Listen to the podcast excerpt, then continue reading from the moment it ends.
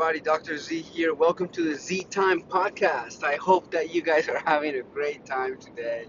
Sunday, Sunday. Um, I want to talk to you guys today about what's something called um, delay discounting. Delay discounting. Delay discounting is actually an issue that people have uh, when we have addiction. We're addicted to something. Uh, we tend to minimize the benefits of something when it's longer time. So let me explain. For instance, there is studies that show that um, in addicts, they tend to minimize the benefits if they're longer. They did a study where they gave people a hundred dollars, right? A hundred Norwegian dollars. This was the study, and they showed that they asked them. They, they after they asked them, they said, "Hey, you're gonna have you can have the hundred dollars in a week, or you can have a little bit less right now, right?" Now, they tested people who were addicted to methamphetamines, um, and they tested people who were formerly addicted to methamphetamines, and then they tested people who never had an addiction problem. Now, guess what? 20% of the people who were currently addicted took the money now. They were willing to pay the price of not having the full amount, and they took the money now, right? 4% of the people who were formerly addicted, only 4% took that. They rather wait, right? So they were not minimizing the value of delaying the gratification. So they were not discounting the value of waiting.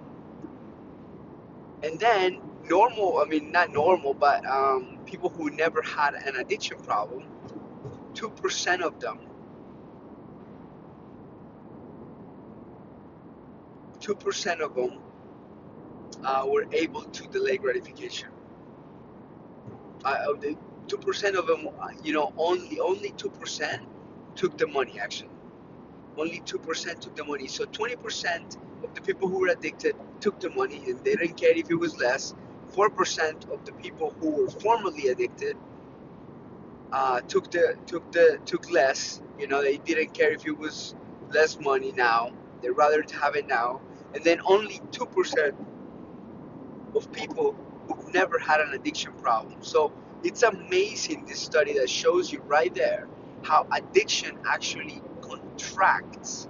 Addiction contracts the amount that you are able to look into the future and understand how something could be valuable. Something that you do today could be a seed for tomorrow.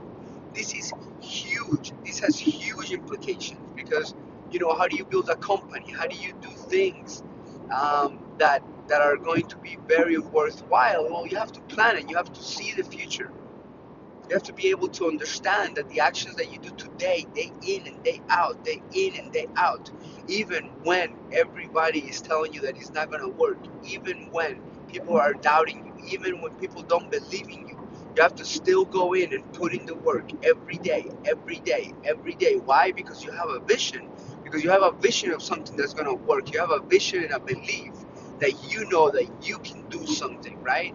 And so addictions are huge because if we mess up with our dopamine, right? If we mess up with our dopamine system, if we ingest or consume things that screw our pleasure or our pain centers, we are messing with that ability to be able to see the future, understand that we have a goal, and understand that we have to put in the work every day, every day for a long time, longer than what we would ever want to, right? Until that goal gets achieved.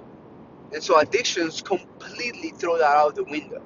Tomorrow I'm gonna share with you guys another you know jarring study about dopamine and how these addictions can screw up the time sense and how we are able to look in the future and how far we're able to look into the future. So very important to notice. I also believe that this is kind of interesting. That you know, a lot of times, uh, you know, people with addictions end up being super hyper successful, right? After they deal with it. Well, I, you know, I can only think to myself that if you're able to to understand that, you know, if you have addictions right now, okay, maybe you you have a you know an underlying um, gift. Maybe looking at it in a different way uh, could be helpful. And let me explain to you. For instance, Grant Cardone, or you know, many people who had addictions who over uh, you know achieved them. They have these like you know this like this energy about them. This this get up and go, this grit, right?